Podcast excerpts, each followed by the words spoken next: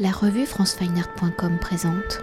Marcella Lista, vous êtes conservatrice, chef du service des nouveaux médias au Musée national d'art moderne et vous êtes commissaire de l'exposition Hassan Khan, Blind Ambition, présentée en galerie 3 au Centre Pompidou où nous réalisons cet entretien. Réunissant une quarantaine d'œuvres de l'artiste Hassan Khan, cette première exposition dans une institution française a été conçue en adéquation avec la pratique de l'artiste, mettant ainsi en lumière son esprit critique et la dimension expérimentale d'une recherche artistique en continuel déplacement où il conçoit sa pratique dans un dialogue et dans une forme de rupture de l'image conventionnelle de l'artiste impulsée depuis des siècles par le catalogue de l'histoire de l'art. Alors à la fois Plasticien, musicien et écrivain, Hassan Khan né à Londres en 1975 et depuis les années 1990 un des pionniers de la scène underground du Caire, ville où il a passé son enfance puis étudié l'anglais et la littérature comparée à l'université américaine. Il est considéré dans la capitale égyptienne comme une référence pour les amateurs d'art vidéo et de musique expérimentale. Alors pour évoquer la construction de l'écriture plastique d'Hassan Khan, où il y mêle images, sons et textes après des études en littérature, comment va-t-il être amené à se tourner vers une démarche plastique dans la conception de cette démarche? Quelle est la place du texte, la musique liée à la performance est-elle une manière d'amener le texte dans sa démarche plastique et plus globalement dans la démarche artistique? d'Hassan alors merci et bienvenue dans l'exposition. Euh, merci de votre question euh, introductive qui est tout à fait pertinente concernant ce travail un travail qui déstabilise profondément effectivement les, conventions, les critères, les normes de l'art contemporain. Pourquoi? Parce qu'il se révolte à la fois contre la tradition institutionnelle, académique euh, qui a trait en, Égypte, hein, qui tout au long du XXe siècle est encore basée sur la tradition moderne importée de l'Occident et qui a figé, disons, les formules picturales du tableau de Chevalet hein, dans des, formes extrêmement, voilà, stériles, disons. Et de l'autre, il est aussi Hein, d'une certaine forme d'art contemporain international qui va tendre à exotiser, disons, euh, les pays non occidentaux euh, et à trouver comme ça à nouveau des, formules euh, d'un continent à l'autre hein, qui puissent rendre digeste cette diversité. Donc un pas de côté pour lui que de commencer par travailler avec la musique en autodidacte, pour ainsi dire, euh, à pratiquer collectivement l'improvisation, à travailler avec le sampling, à s'intéresser à une très très grande variété de genres musicaux hein, qui vont de des musiques traditionnelles classiques arabes au shabi, hein, qui est un genre populaire de rue, euh, au jazz, euh, mais encore euh, à la musique expérimentale occidentale, hein, John Cage, hein, toute la tradition, disons, de la musique classique moderne du XXe siècle, et enfin, plus récemment, le, hip-hop. Donc on voit que ce qui intéresse cet artiste, finalement, c'est, comme il me le disait une fois lors des premières conversations que j'ai eues avec lui, c'est de faire l'étincelle entre John Cage et Jimi Hendrix, c'est-à-dire d'aller chercher à la fois une expérimentation conceptuelle extrêmement pointu euh, et qui est source d'un renouveau complet de l'imaginaire acoustique, musical, euh, et puis euh, et aussi de l'espace artistique en tant que tel. Hein.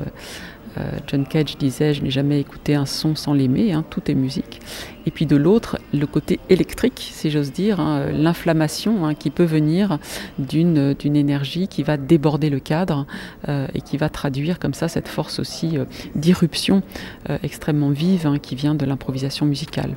Et on peut dire que ce sont ces qualités-là qu'il trouve d'abord dans la musique et qu'il va chercher ensuite, à nouveau en autodidacte, à appliquer dans un travail plastique qui commence par un travail avec les images et le texte. Hein. C'est un travail qui est basé d'abord sur euh, le, collage, l'assemblage de, mots et d'images, de photographies, dans un cadre que l'on peut qualifier presque de éditorial hein, et qui va petit à petit s'orienter vers le montage vidéo, la création de systèmes euh, au sein de l'image en mouvement et enfin vers la création d'objets, de sculptures, euh, et qui va chercher à appliquer, je dirais, dans le domaine de l'objet en volume, euh, les mêmes critères d'étrangeté, d'assemblage, de collage, irrationnel, disruptif hein, qu'il peut créer dans la manipulation d'images.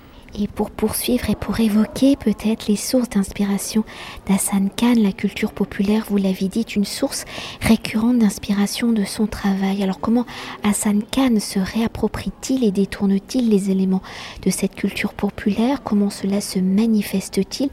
Est-ce cette notion de réappropriation, de réécriture qu'évoque alors j'ai peut-être pas très bien le prononcer, Ali Hussein al-Adawi dans son texte que l'on peut retrouver dans le catalogue de l'exposition quand il parle de l'énigme hermétique d'un tribunal contre l'identité, donc titre de son texte.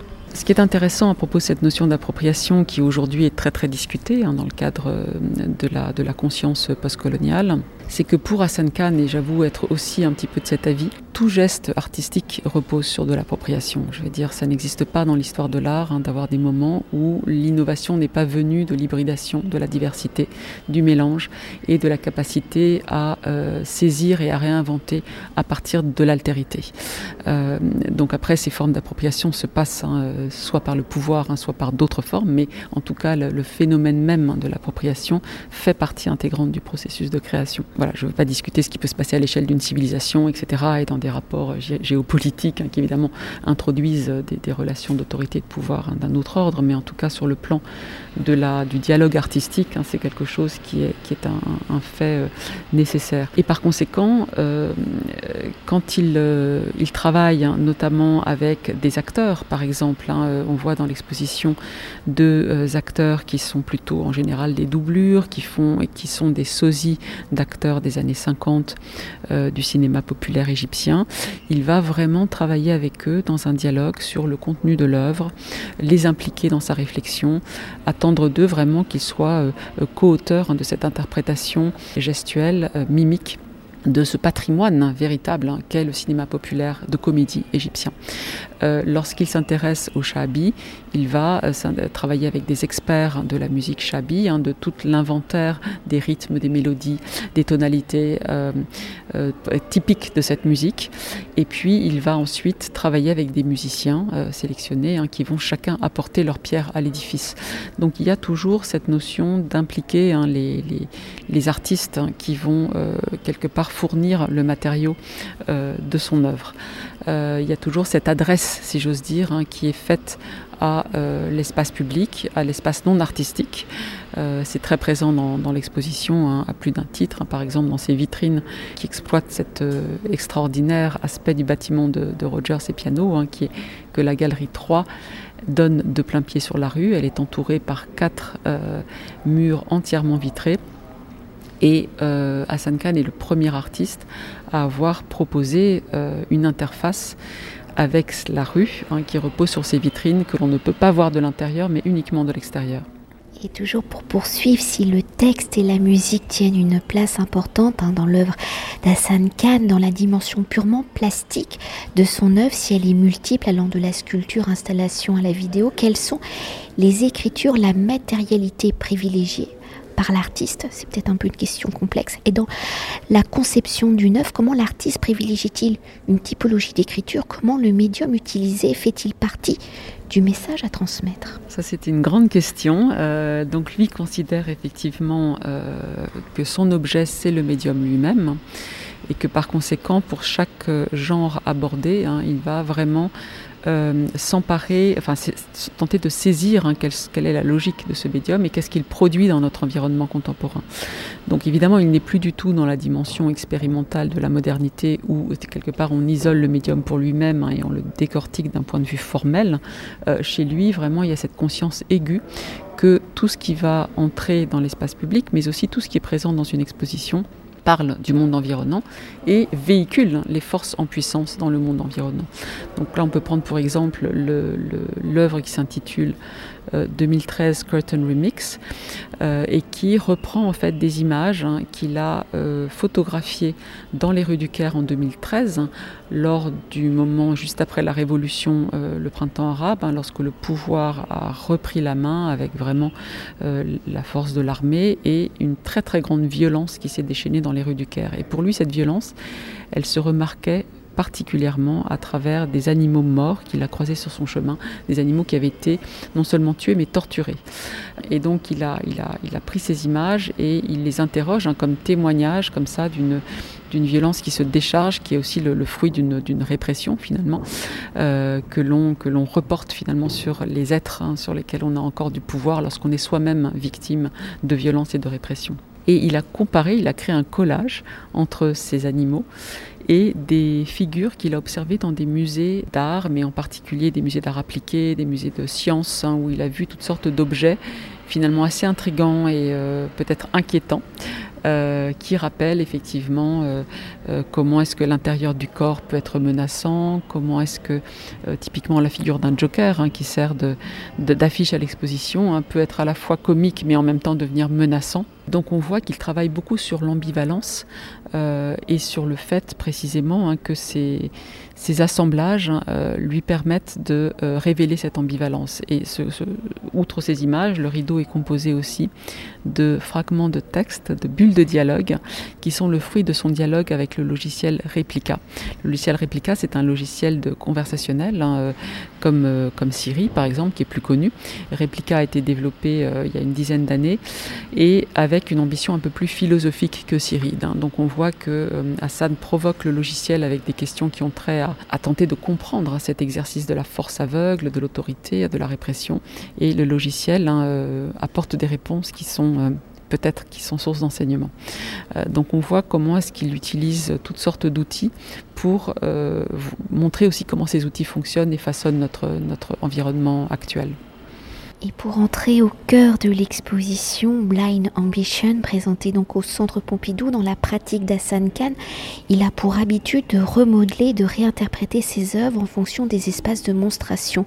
Alors ici, au Centre Pompidou, comment cela se manifeste-t-il, se concrétise-t-il? Dans cette réécriture de ses œuvres, comment l'espace devient-il? Scène de théâtre de performance, d'ailleurs dans sa scénographie également, et dans cet espace pensé en regard à la ville, vous l'avez déjà évoqué, à l'extérieur du centre Pompidou, quelle est la place du public, du passant, du regardeur? Ce qu'il faut dire à propos de la conception de l'espace de l'exposition, c'est qu'elle a été immédiatement la première préoccupation de l'artiste. Comment réagir à cette architecture, à cette utopie aussi des années 70, hein, qui était la, première grande institution qui euh, a pensé la culture de façon démocratique, aussi bien dans son échelle que dans, je dirais, les traits caractéristiques de son architecture, la transparence, l'ouverture sur la ville, etc. Et il a souhaité tirer parti hein, de cette situation-là. le premier geste, hein, c'est la conception d'un plateau euh, ouvert, mais plateau complexifié par des niveaux euh, d'estrade euh, différents que l'on parcourt, qui devient comme une sorte de circuit finalement, où se retrouve l'idée du jeu, l'idée de la théâtralité, peut-être moins de la performance que de la théâtralité, c'est-à-dire un lieu de représentation. Et donc l'invitation non seulement à, à découvrir l'exposition comme un tout, comme un paysage, mais aussi à changer de point de vue constamment, c'est-à-dire selon le niveau où on se trouve, on a des œuvres qui changent d'échelle qui change de, de, qualité, de perspective. Et euh, ça, c'est vraiment très très important pour lui de, faire varier constamment le regard, hein, d'impliquer activement les regardeurs dans euh, cette euh, constante invention de ce que l'on est en train de regarder. Euh, l'autre notion, c'est celle, euh, vous l'avez dit, hein, de la réinterprétation. Euh, il a conçu cette exposition sous l'angle du remix, donc avec une composante, une conception musicale, c'est-à-dire comment est-ce que une sorte de mini rétrospective hein, va devenir l'occasion de frotter à nouveau les mêmes objets. Hein. dans l'idée de, remix, il y a aussi le travail d'un DJ, de quelqu'un qui va donner une nouvelle texture, une nouvelle densité ou rythmique à un objet. Et c'est le cas de plusieurs œuvres.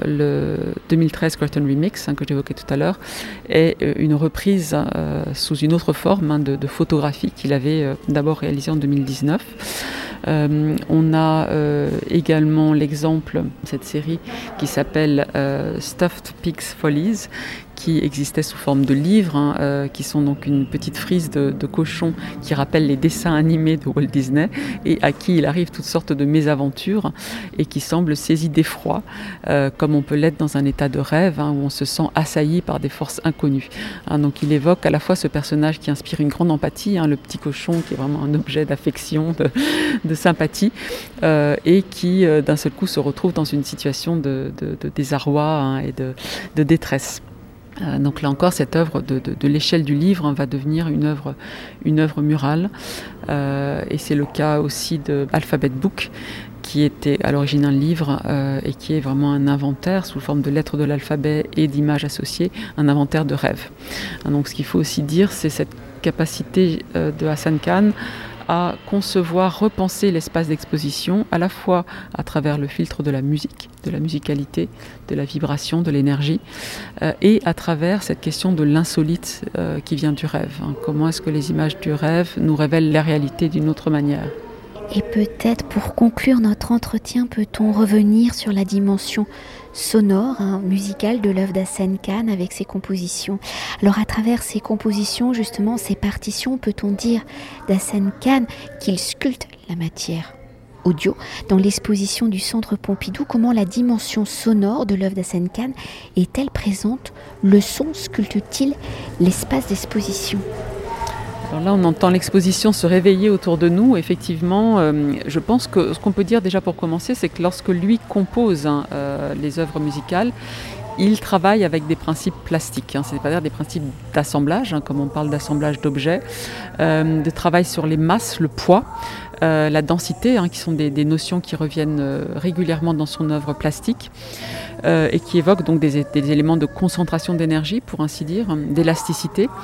Euh, donc on, sent que la façon dont il compose ces masses sonores hein, est déjà, euh, je dirais, un travail de plasticien. Pour ce qui est du paysage sonore de l'exposition, en effet, hein, il a été pensé euh, avec cette idée de, moduler comme ça des, ambiances sonores hein, dans lesquelles on entre, que l'on perçoit parfois euh, en compétition les unes avec les autres, mais dont on peut aussi se rapprocher pour les, vivre, je dirais, à l'échelle corporelle complète euh, lorsqu'on est dans une relation de, proximité. À nouveau, le, le, dénominateur commun, si j'ose dire, c'est la diversité. Hein. c'est cette notion de collage, d'hybridation, qui est très très présente dans son travail. Non pas hybridation dans le sens de fusion, mais de juxtaposition. Hein, et on peut dire que, un peu comme dans le travail du rêve, hein, on, est euh, électrisé hein, par ces rencontres inattendues, ces juxtapositions très contrastées euh, d'éléments très divers. et, c'est ça qu'il cherche à, rendre vraiment sensible dans son travail de manière générale, c'est euh, la fécondité que l'on peut trouver dans le rapprochement des contraires, dans le rapprochement des différences. Merci beaucoup. Merci à vous. Cet entretien a été réalisé par franceweiner.com.